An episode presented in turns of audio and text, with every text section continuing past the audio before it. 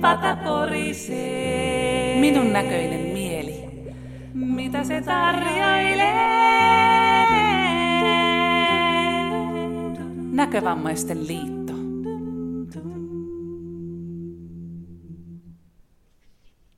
Hei, minä olen Jutta Saanila, minun näköinen mielihankkeen koordinaattori, ja tänään haastattelen Timoa aiheesta alkoholismi. Tervetuloa Timo. Kiitos, kiitos. Tämä hanke on näkövammaisille ja näköongelmaisille myöskin räätälöity. Ja tämä on jo toinen kerta, kun me puhumme sun kanssa tästä aiheesta. Mä sain sulta tärkeää tietoa kirjaan, joka käsittelee näkövammaisen rohkeata tietä kohti muutosta. Ja sen on tarkoitus ilmestyä toukokuussa. Silloin me puhuimme ilman tällaista mikkiä ihan rennosti kahvilassa. Ja nyt täällä näkövammaisten Iiristalossa tämmöisessä pienessä studiossa. Onko sinusta, Timo, vaikea puhua omasta alkoholismista, vaikka siitä on todella monta vuotta jo, kun raitistuit? No ne vuodet on varmaan auttaneet siihen, että ei ole vaikea puhua kyllä. Tämä on mulle aika, aika voisinko sanoa, tuttua asiaa ja, ja puhun ihan mielelläni, koska se oikeastaan on osa myöskin sitä mun toipumista ja raittiutta, että mä avoimesti kerron muillekin, missä tilanteessa olen ja minkälainen olen ja miten tähän on tultu. Ihan mahtavaa, kiitos Timo. Ja mikä olikaan sun ihan eka kerta, kun sä pääsit kokeilemaan humaltumista? No se oli varmaan aika klassinen tapaus. Eli mä olin yökylässä mun koulukaverin luona. Ja tota, heidän vanhempansa olivat sitten jossain muualla, niin päätettiin, että nyt on tilaisuus kokeilla alkoholia ja, ja tota, viinan käyttöä ja verotimme tuttavan isän viinavaraistoja pikkusen sieltä sun täältä eri pulloista niin, ettei sitä verottamista huomattaisi. Ja parilasillista jonkunlaista epämääräistä sekoitusta sitten nautittiin vähän laimennettuna. Ja mulle se oli hyvä kokemus. Mä tulin siitä hyvin iloiseksi ja voi sanoa melkein, että, että siitä jo jäi jotakin mieleen, että tämä, tämä on mun juttu, tämä, tämä alkoholi. Siihen liittyy myöskin sellainen sivu, piirre, että mä olin itse, olen ihan raittista kodista. Mun isäni oli itse asiassa oikein vanhan kanssa raittiusmies ja tottahan, että piti nuorena kokeilla, että kun oli paljon pahaa viinasta kuulu, kuulu koko lapsuutensa puhuttavan, että mitä se nyt sitten on ja hyvältähän se tuntuu. Aivan, eli, eli isää vastaan tavallaan toimittiin siinä vahvasti. Ja tuota, Millä lailla niin kuin nuoruudessa juominen erosi sitten siitä, miten aikuisuudessa tämä addiktio kehittyi? Nuoruudessa niin kyllä mä silloin tällöin join aika runsaastikin niin, että kunnon, kunnon känni, jos toinenkin tuli koettua, mutta, mutta, mutta sitten saattoi mennä pitkiäkin aikoja, että en juonut ollenkaan tai join hyvin vähän. Siihen oli sitten muitakin ihan elämänkatsomuksellisia syitä siihen aikaan, että en käyttänyt alkoholia, mutta vähitellen niin, niin tota, voin sanoa, että normalisoiduin ja, ja käytin alkoholia jonkin verran, mutta en mitenkään mielestäni erityisen paljon. Miten sä näkisit, että sun näkövamma vaikutti tähän juomiseen? No se vaikutti varmaan sillä lailla, että mä olin on ollut heikkonäköinen ihan syntymästäni saakka, niin, niin on ollut aika vähän arka liikkumaan ja ehkä arka paljastamaan sitä näkövammaisuuttanikin nuorena. Ja, ja huomasin kyllä, kun on jälkeenpäin ajatellut että asiaa, niin huom, on huomannut, että kyllä se niin kuin auttoi pieni rohkaisu silloin tällöin, rohkaisuryyppy auttoi auttoi menemään ihmisten pariin ja liikkumaan ja olemaan, olemaan ja elämään, että – kyllä se sillä lailla liittyy myös näkövammaisuuteen toi mun alkoholin käyttö. Niin, että sä pystyit olemaan sillä lailla sosiaalisempi ja vilkkaampi ihmisenä. Joo. Miten sä sitten näet, että se juominen vaikutti perheelämään? Öö, ei siitä oikeastaan mitään. Vaimo käytti itse jonkin verran, kun on menty naimisiin, niin vaimo käytti alkoholia mun kanssani, mutta jälkeenpäin on sanonut, että ei hän nyt siitä koskaan niin kauheasti välittänyt. Hän on ollut elämän ikänsä kova urheilemaan ihan paralympia tasolle saakka ja, ja tota, ei hän niinku niitä urheiluharrastuksiansa missään vaiheessa halunnut viinalla tärvellä. Että käytettiin kyllä, kyllä jonkin verran ja, ja minä enenevässä määrin. Ja aika pitkään meni, mä muistan ihan tuonne 90-luvulle saakka vasta, kun tuli sellainen hetki, jonka mä muistan, että hän ensimmäisen kerran ilmaisi huolestumisensa. Kyllä hän oli ajatellut kuulemaan asiaa aikaisemmin, mutta sanoiksi hän sai huolensa kerrottua joskus 90-luvulla kauan, kauan ennen sitten tätä mun, mun raitistumistani, että pitkään siitä ei puhuttu ja eikä senkään jälkeen niin kuin kovin paljon, että ehkä hän muille sitten rupesi enemmänkin kuin mulle niin kertomaan huolestaan ja näin. näin. Ja, ja tota, perhe-elämäänsä vaikutti sitten pikkuhiljaa loppuvuosina aika paljonkin, että mä, musta tuli aika, voi sanoa, laiska, laiska on ollut aina, mutta hyvin semmoinen niin tahdoton ja, ja mm, aloitekyvytön ja silleen, että, että vaimo hoiteli perheen asiat, viimeisen muuton muun muassa. Me ollaan nyt 15 vuotta asuttu samassa paikkaa, mihin silloin muutettiin ihan mun, mun juomisen loppuvuosina, niin kyllä vaimo hoiti sen kaiken rumban. Ei musta ollut paljon, paljon tota, no, laatikoita pakkaamaan ja jotakin, mutta hyvin, hyvin paljon vaimo siitä piti huolta. Miten sä sanoisit, että juominen vaikutti työelämään? Sa, mm, niin työelämässä ää, käytettiin aika paljon alkoholia. Se oli ihan näissä järjestökuvioissa tapana. Ja minä olin tietysti innolla siinä hommassa mukana. Ja, ja, mutta vähitellen sitten se alkoi alentaa työtehoa. Sitten mun kontaktit työpaikalla väheni, koska vähintäänkin haisin vanhalta viinalta, jos sen jopa uudelta viinaltakin, niin, niin työpaikalla, niin eihän siinä tilanteessa tehnyt mieli kovin paljon toisten kanssa olla tekemisissä. Eli mä linnoittaudun sinne työhuoneeseen ja, ja tota, napsin siellä, tissuttelin sitten myös työaikana aikana ja pitkään työnantaja sitä sitten katteli, kunnes puuttui asiaan. No niin, nyt taidamme päästä sitten siihen käännekohtaan, eli, eli mulla on tällä ajatuksena, että oliko niitä käännekohtia useampia vai oliko se yksi käännekohta, mikä auttoi löytämään sen motivaation raitistua? Öm, kyllä niitä käännekohtia oli useitakin, mutta, mutta kyllä semmoisen, minkä mä nyt olen pitänyt sellaisena itselleni aika keskeisenä oli yksi kokousmatka, että mä vastasin täällä järjestössä kansainvälisten asioiden hoitamisesta osalta, osaltani ja, ja tota, me oltiin sitten kokous Euroopan liiton, näkövammaisten liiton tai Euroopan sokeiden unioni, se on oikealta nimeltään, niin sen, sen yleiskokouksessa, jossa mun piti esittää Suomen ehdokasta tämän Euroopan tason liiton hallitukseen ja minäpä en ilmestynytkään sinne aamulla tämä tapahtui, niin ilmestynyt sinne paikalle, kun olin edellisen yön yksin ryyppäämisen seurauksena, niin autuasti nukahtanut ja unohtanut koko asian. Ja, ja, ja niinpä mulle sitten esimieheni soitteli ja kysyi, että missä mies on, kun täällä pitäisi olla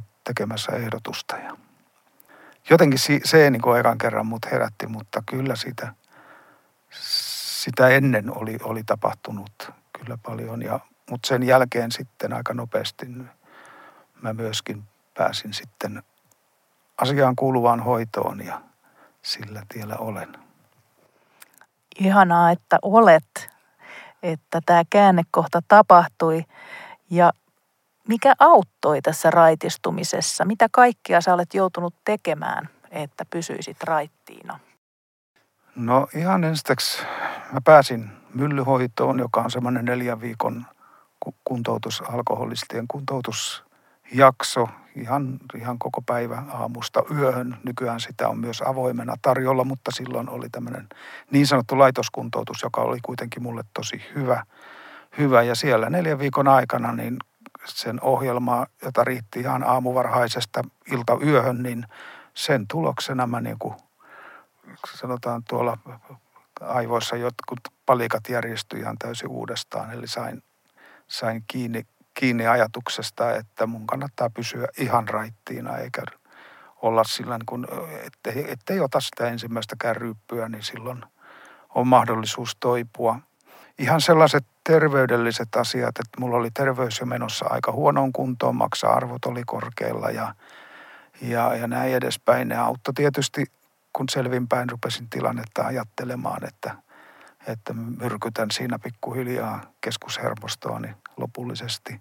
Sitten oli se, että, että tota, siellä todettiin tylysti, että alkoholistin keski-ikä on noin 50 ja risat, että siinä vaiheessa, jos juomista jatkaa, niin yleensä kuolema tulee. Ja kun mä rupesin miettimään niitä kavereita, jotka oli, joiden kanssa olin, olin enemmän ja vähemmän tiiviisti ryypiskellyt, niin monet niistä oli jo silloin reilu 50 kuolleet. Ja, ja tämä varmaan osaltaan säikäytti mua, mua. Ja kyllä tietysti sitten se, kun siinä neljän viikon aikana oppi pikkuhiljaa tajuamaan, että miten, minkälainen riesa sitä on ympäristölleen ollut ja rasitus ja mielipahan lähde, niin kun kuitenkin mielestäni on aina ollut aika kiltti ihminen, niin, niin, niin se myöskin havahdutti. Ja sitten ihan tieto siitä, että alkoholismi on sairaus, että sitä voi, silloin verrattiin allergiaan, että mä oon allerginen alkoholille ja että mun, jos mä käytän sitä, niin seuraukset on sitten sekä fyysiset että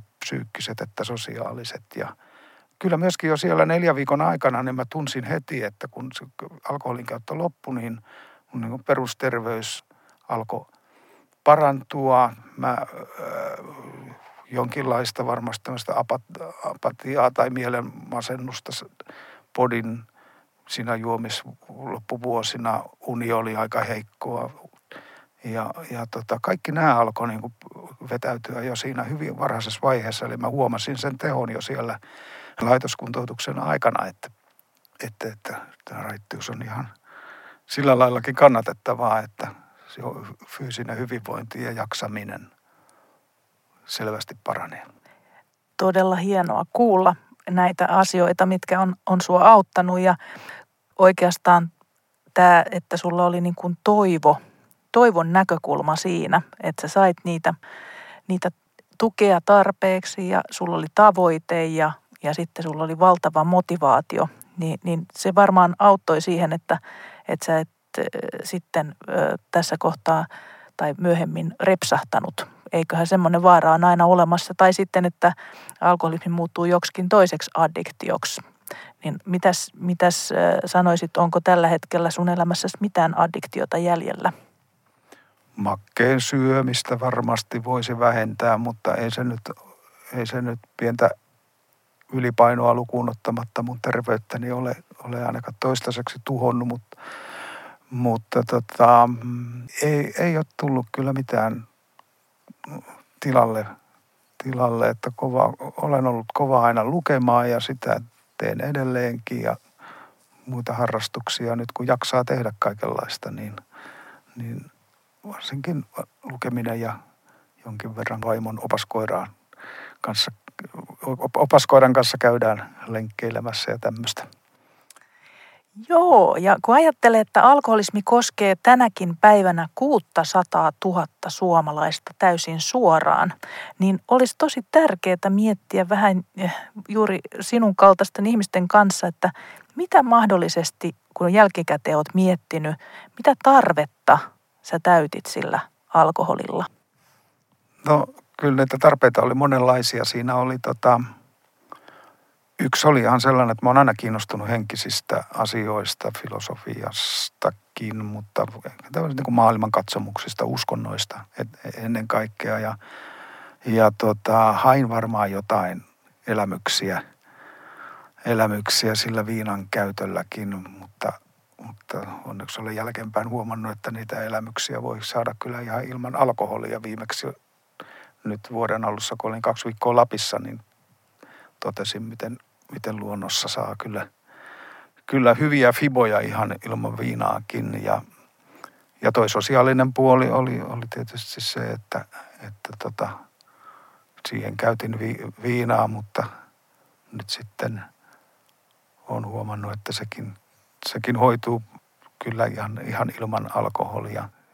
Ja, mutta loppuvaiheessa sitten, jos ajattelee sitä käyttää, niin kyllä se, kun se muuttui sellaiseksi pakonomaiseksi käytöksi, eli, eli, eli mun oli pakko saada viinaa, että mä olin edes niin sanotusti selvinpäin, eli tai kun olo, että olo oli suurin piirtein se, kun mitä normaalisti on selvällä, selvällä ihmisellä, niin sitten se tarve oli jo kyllä ihan, ihan semmoinen fyysinen riippuvuus ja, ja, ja sen, sen, sen krapulan välttäminen, sanotaan näin. Ja yksi oirehan onkin alkoholismissa on just se, että jos aamulla jo tekee mieli ottaa vähän, vähän tämmöistä neuvoa antavaa ja, ja tota, pala, palauttavaa ryyppyä, niin silloin ollaan jo aika pitkällä ja se on osoitus siitä, että elimistä huutaa, huutaa viinaa ja sitä piti saada.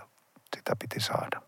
Näin se, näin se varmasti on, että, että näitä vaiheita on ollut monenlaisia siinä – matkalla. Ja mitä sä sanoisit nyt sellaiselle, joka tällä hetkellä miettii omaa alkoholin käyttöään ja haluaisi sitä joko hillitä tai siitä kokonaan luopua?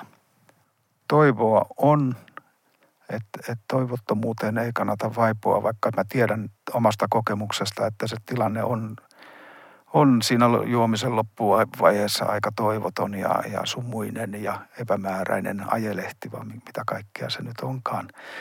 Ja sitten on olemassa keinoja. Joku pärjää ihan sillä lailla, että laittaa korkin kiinni ja toteaa, että tämä oli tässä. Mutta, mutta myöskin tukea on, on tarjolla, että mä oon itse löytänyt 12 askeleen ohjelman. Sitä jo, siihen tutustuin jo siellä Kalliolla myllyhoidossa ja olen jatkanut sitten omaan tahtiini ja omalla intensiteetilläni sen, sen kanssa. Ja siellä on paljon hyvää, hyvää tukea siitä, että miten – mitä esimerkiksi juomisessa on monta kertaa halu peittää huonoa omaa tuntoa ja, ja tota, tämmöisiä asioita, niin sieltä ohjelmasta löytyy keinoja, millä, millä lailla oman, oman tuntonsa voi keventää ja pyytää anteeksi ja saada anteeksi teko, menneitä tekosiansa ja semmoisia asioita, jotka mieltä painaa. Ja paljon muuta, muuta siellä 12 askeleen ohjelmassa on – on hyvä, hyvä. Että siellä on hyviä sellaisia iskulauseita esimerkiksi se, että, että on raitis päivä kerrallaan. Älä, älä kuvittele, että ei koskaan enää, ei ikinä enää kynttiläillallisia viinilasin ääressä, vaan, vaan tota, kun on tämän päivän raitis, niin se, se riittää. Ja sitten huomenna katsoo, mikä on tilanne ja tämmöisiä hyviä, yksinkertaisia elämänohjeita, että niistä ne on antanut mulle paljon, paljon tukea ja apua. Ja tietysti toisten alkoholistien tapaaminen, heidän kertomustensa kuuleminen ja, ja tota, oman kertomuksen kertominen vuorollansa, niin se on ihan ihmeellisesti antaa tukea siihen, että mä muistan esimerkiksi, mä oon tavannut kavereita, jotka nyt on ihan tolkun ihmisiä ja eläkkeellä elävät, harrastavat kaikenlaista, niin ne on ollut jossain elämässä vaiheessa tuolla Hakaniemen roskiksissa vailla vakituista asuntoa. Yksikin kaveri sanoi, että muuta pukua ei, tummaa pukua ei ollut kuin alushousut, niin tämä, tämä puhuttelee, että jos ihminen pystyy 12 askeleen ohjelmalla sen avulla nousemaan tuommoisesta täysin toivottavasta tilanteesta ihan kunnon ihmiseksi, niin kyllä se, kyllä se puhuttelee ja näin se on munkin kohdalla sitten ollut, vaikka itse en sinne, onneksi sinne ihan roskiksiin saakka ehtinyt vajota, vaan ehdin kääntyä sitten jo vähän aikaisemmin. Ihanaa. Ihanaa, että ehdit kääntyä aikaisemmin ja ihanaa, että annoit Timo tämän haastattelun. Erittäin arvokasta jakamista ja kokemusten vaihtoa. Ja meillähän on tämä minun näköinen mieli puhelinringit edelleen olemassa ja mun henkilökohtainen unelma on tällä hetkellä, että, että me voitaisiin saada sinne myöskin jossain vaiheessa semmoinen rinki, jossa jaettaisiin kokemuksia addiktioista – että olen, olen tämän sanonut jo ääneen ja silloinhan se usein melkein alkaa jo toteutua, että toivottavasti näin käy. Eli minun saa ottaa yhteyttä, jos haluaa päästä puhelinrinkeihin mukaan ja mun ö, sähköposti on jutta.saanila at nkl.fi ja puhelinnumero on 050 533 9491.